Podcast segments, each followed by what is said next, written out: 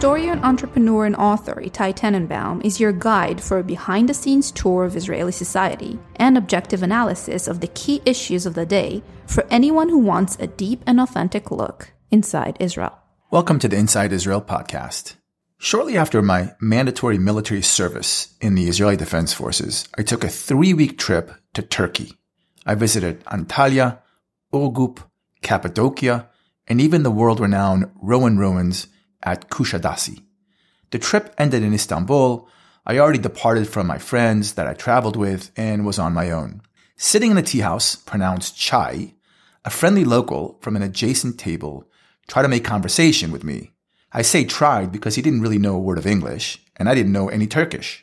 He pointed at me and waved his hands, wanting to know where I was from, to which I said, Israel. Now, that wasn't that smart of me. I probably should have just grunted something and the conversation would have ended. The man looked at me, his face became serious, and he said, Al-Quds, Filastin. Like I said, I don't know Turkish, but I know Al-Quds is Al-Quds, which means Jerusalem, and Filastin means Palestine. Again, I should have just smiled and walked away, but I didn't. After all, Jerusalem is where my mother was born, and so did five generations of our family before her. Not to mention King David three thousand years ago, Solomon, the first and second temples, et cetera, et cetera.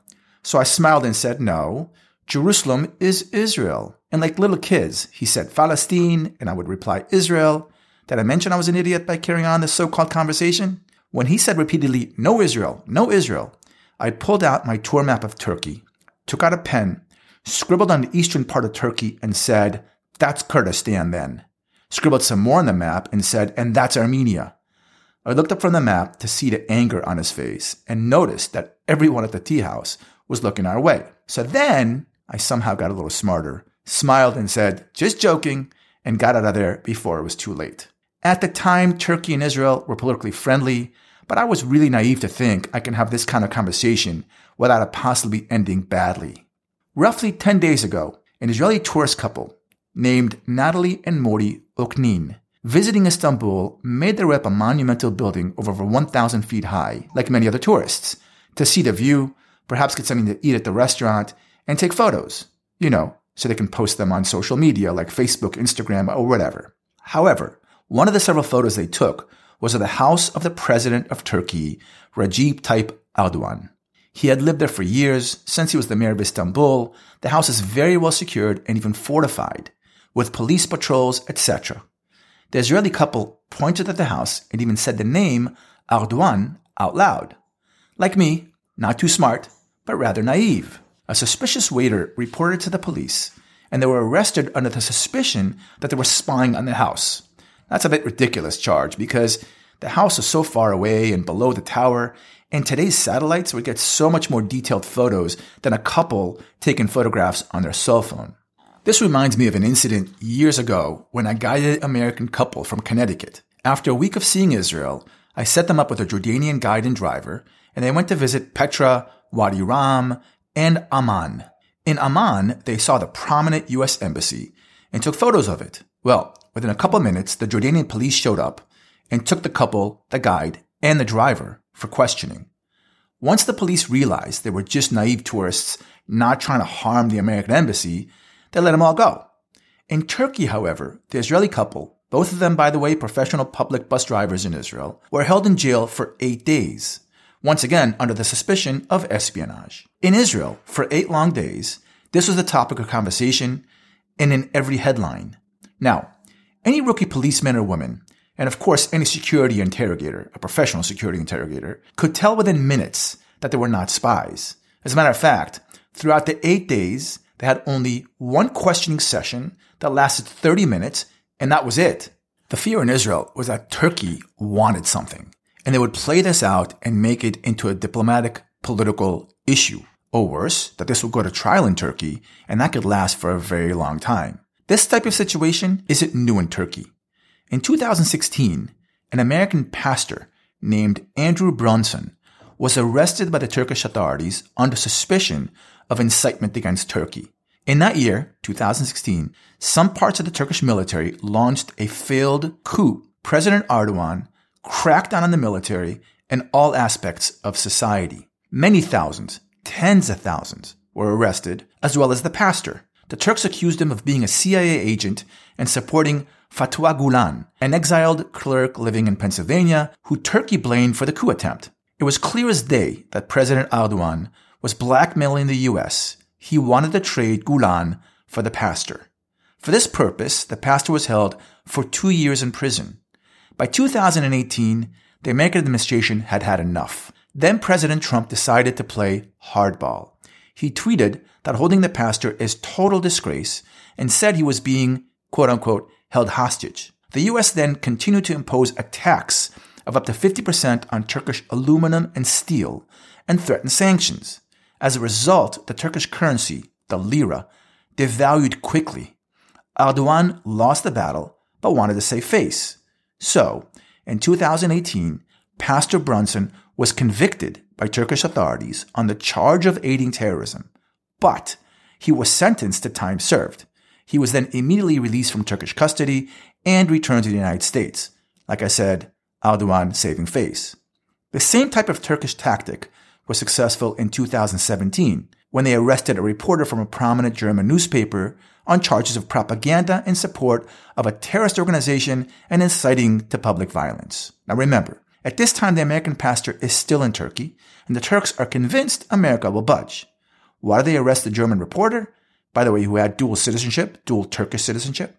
At the time, Germany imposed a weapons embargo on Turkey, claiming they would possibly use those weapons against the Kurdish minority. The reporter was held for a year and let go only after Germany agreed to lift the weapon sanctions. Back to the Israeli couple. The new head of the Israeli Mossad, David Barnea, goes to Turkey and successfully secures the release of the Israeli couple. What Turkey received in return is still a mystery. We'll probably find out sooner than later. In any case, both Prime Minister Bennett and President Herzog called Erdogan to thank him and did so publicly as well. Personally, I'm one hundred percent sure that while in Turkey, David Barnea, the head of the Mossad, also discussed the arrest a few weeks earlier of what Turkey claims are fifteen Mossad agents. Yes, fifteen Mossad agents. What's that about? So, a few weeks ago, the newspaper and website Deli Sabah, a Turkish pro-government daily, published sensational headline news claiming a bust of a fifteen-person network of operatives working for the Israeli Mossad. The report was that a two hundred person police team from the National Intelligence Organization exposed a network of operatives working covertly for Mossad, carrying out activities against Israeli opponents and foreign students in Turkey. The newspaper further claimed that these so-called spies had been providing information on foreign students enrolled in Turkish universities, especially those who they think would work in the defense industry in the future. The men, the fifteen agents, are all Arab. None of them are Israeli citizens. Most of them are actually Palestinians. Unlike the Israeli couple, these fifteen so-called agents made the news in Israel once or twice at most. Is this a true, sensational story, or does it have a grain of truth and blown way out of proportion for political reasons? In Israel and even in Turkey, people seem to be of like mind that there's something awkward about the arrest of the fifteen. Some things just don't sound right. They don't add up. First of all, why publicize it? If you catch them and they really are agents, use them. Find out more. Use them as double agents. Coming out with their identities publicly doesn't really make sense in the intelligence community. Secondly, is the Mossad really that amateurish? I doubt it, although mistakes can be made. And third of all, some of the authorities in Turkey claim quietly that this has been made into a much larger story than it really is, and that is for glorifying and boasting of the political leadership, namely the president of Turkey, Tayyip Erdogan. Among the Muslim masses in the Middle East, the Mossad is thought of to be all-powerful. And so Turkey arresting fifteen alleged Mossad agents is sensational and again glorifying the Turkish authorities and, of course, President Erdogan. So now, for a moment, let's take a look at the Israel-Turkey relations. We've had ups and downs, and that's putting it lightly. When the vote on partition took place in the U N in nineteen forty-seven, Turkey voted against it, choosing not to support the idea of a Jewish state. But then, in nineteen forty-nine, only a couple years later, when Turkey understood that Israel was in the camp of the Western world nations, and since the Soviet Union posed their biggest threat, Turkey was only too willing to cooperate and even ally with Israel. As a matter of fact, Turkey was the first country with a Muslim majority to seek military, strategic, and diplomatic cooperation with Israel. Occasionally, political disagreement erupted, and Turkey would downsize their diplomatic mission. This was usually due to Israel's conflicts with the Arab world, but in general, relations with Turkey were stable. This was the case for over fifty years. However, in two thousand three, Erdogan ascended to the throne, that is, ascended to be the leader in Turkey. Erdogan and his political party believe in the political philosophy of the Muslim Brotherhood, which is of course opposed to the existence of Israel. Now, at the time, the Turkish military was strong and ensured the Turkish constitution, as well as ensured a secular Turkey. A military securing the nation as a secular state sounds a bit of an oxymoron, and it was the European Union that pushed for democratic reforms by weakening the Turkish military. Erdogan seized the opportunity, but not for the sake of democratization of Turkey, but rather to have more control and power, and as a result, to implement the Muslim Brotherhood ideology. Furthermore, Turkey became more and more involved with Israeli-Palestinian issues, and Erdogan saw himself as the spokesman for Palestinian rights. Seeking to be the leader of the Muslims in the Middle East and perhaps beyond, Erdogan recognized, like many other Middle East leaders, that bashing Israel is a great political tool to unify and lead the masses. To that point, Erdogan always insisted on holding and running the Israel desk. Now, I said ups and downs. Since the ascension of Erdogan to power, it's been mainly down. The biggest crisis between Turkey and Israel was as a result of the Mavi Marmara Turkish flotilla that aimed to break what they called the siege on Gaza. It was in May of two thousand ten when six ships calling themselves the Gaza Freedom Flotilla sailed for Israel, more specifically for Gaza. The flotilla was run by a Turkish group called the I H H, the Foundation for Human Rights and Freedoms and Humanitarian Relief. Now, if this organization is a human rights group, of course, as it applies to Israel and others in the Middle East, then I have hair on my head. And for those of you that know me, you know I'm completely bald. The I H H meets regularly with Hamas leaders in Turkey. It has attempted and probably succeeded in transporting weapons to Hamas. It also supplies weapons to the Muslim Brotherhood and fighters in Syria, specifically groups associated with al-Qaeda. Like many other organizations, the I H H operates under the guise of a human rights group, and indeed provide human rights aid to some, but at the same time work violently against those that are considered their enemies. The Israeli Navy ordered the flotilla to halt upon reaching the area of the territorial waters of Israel. They didn't.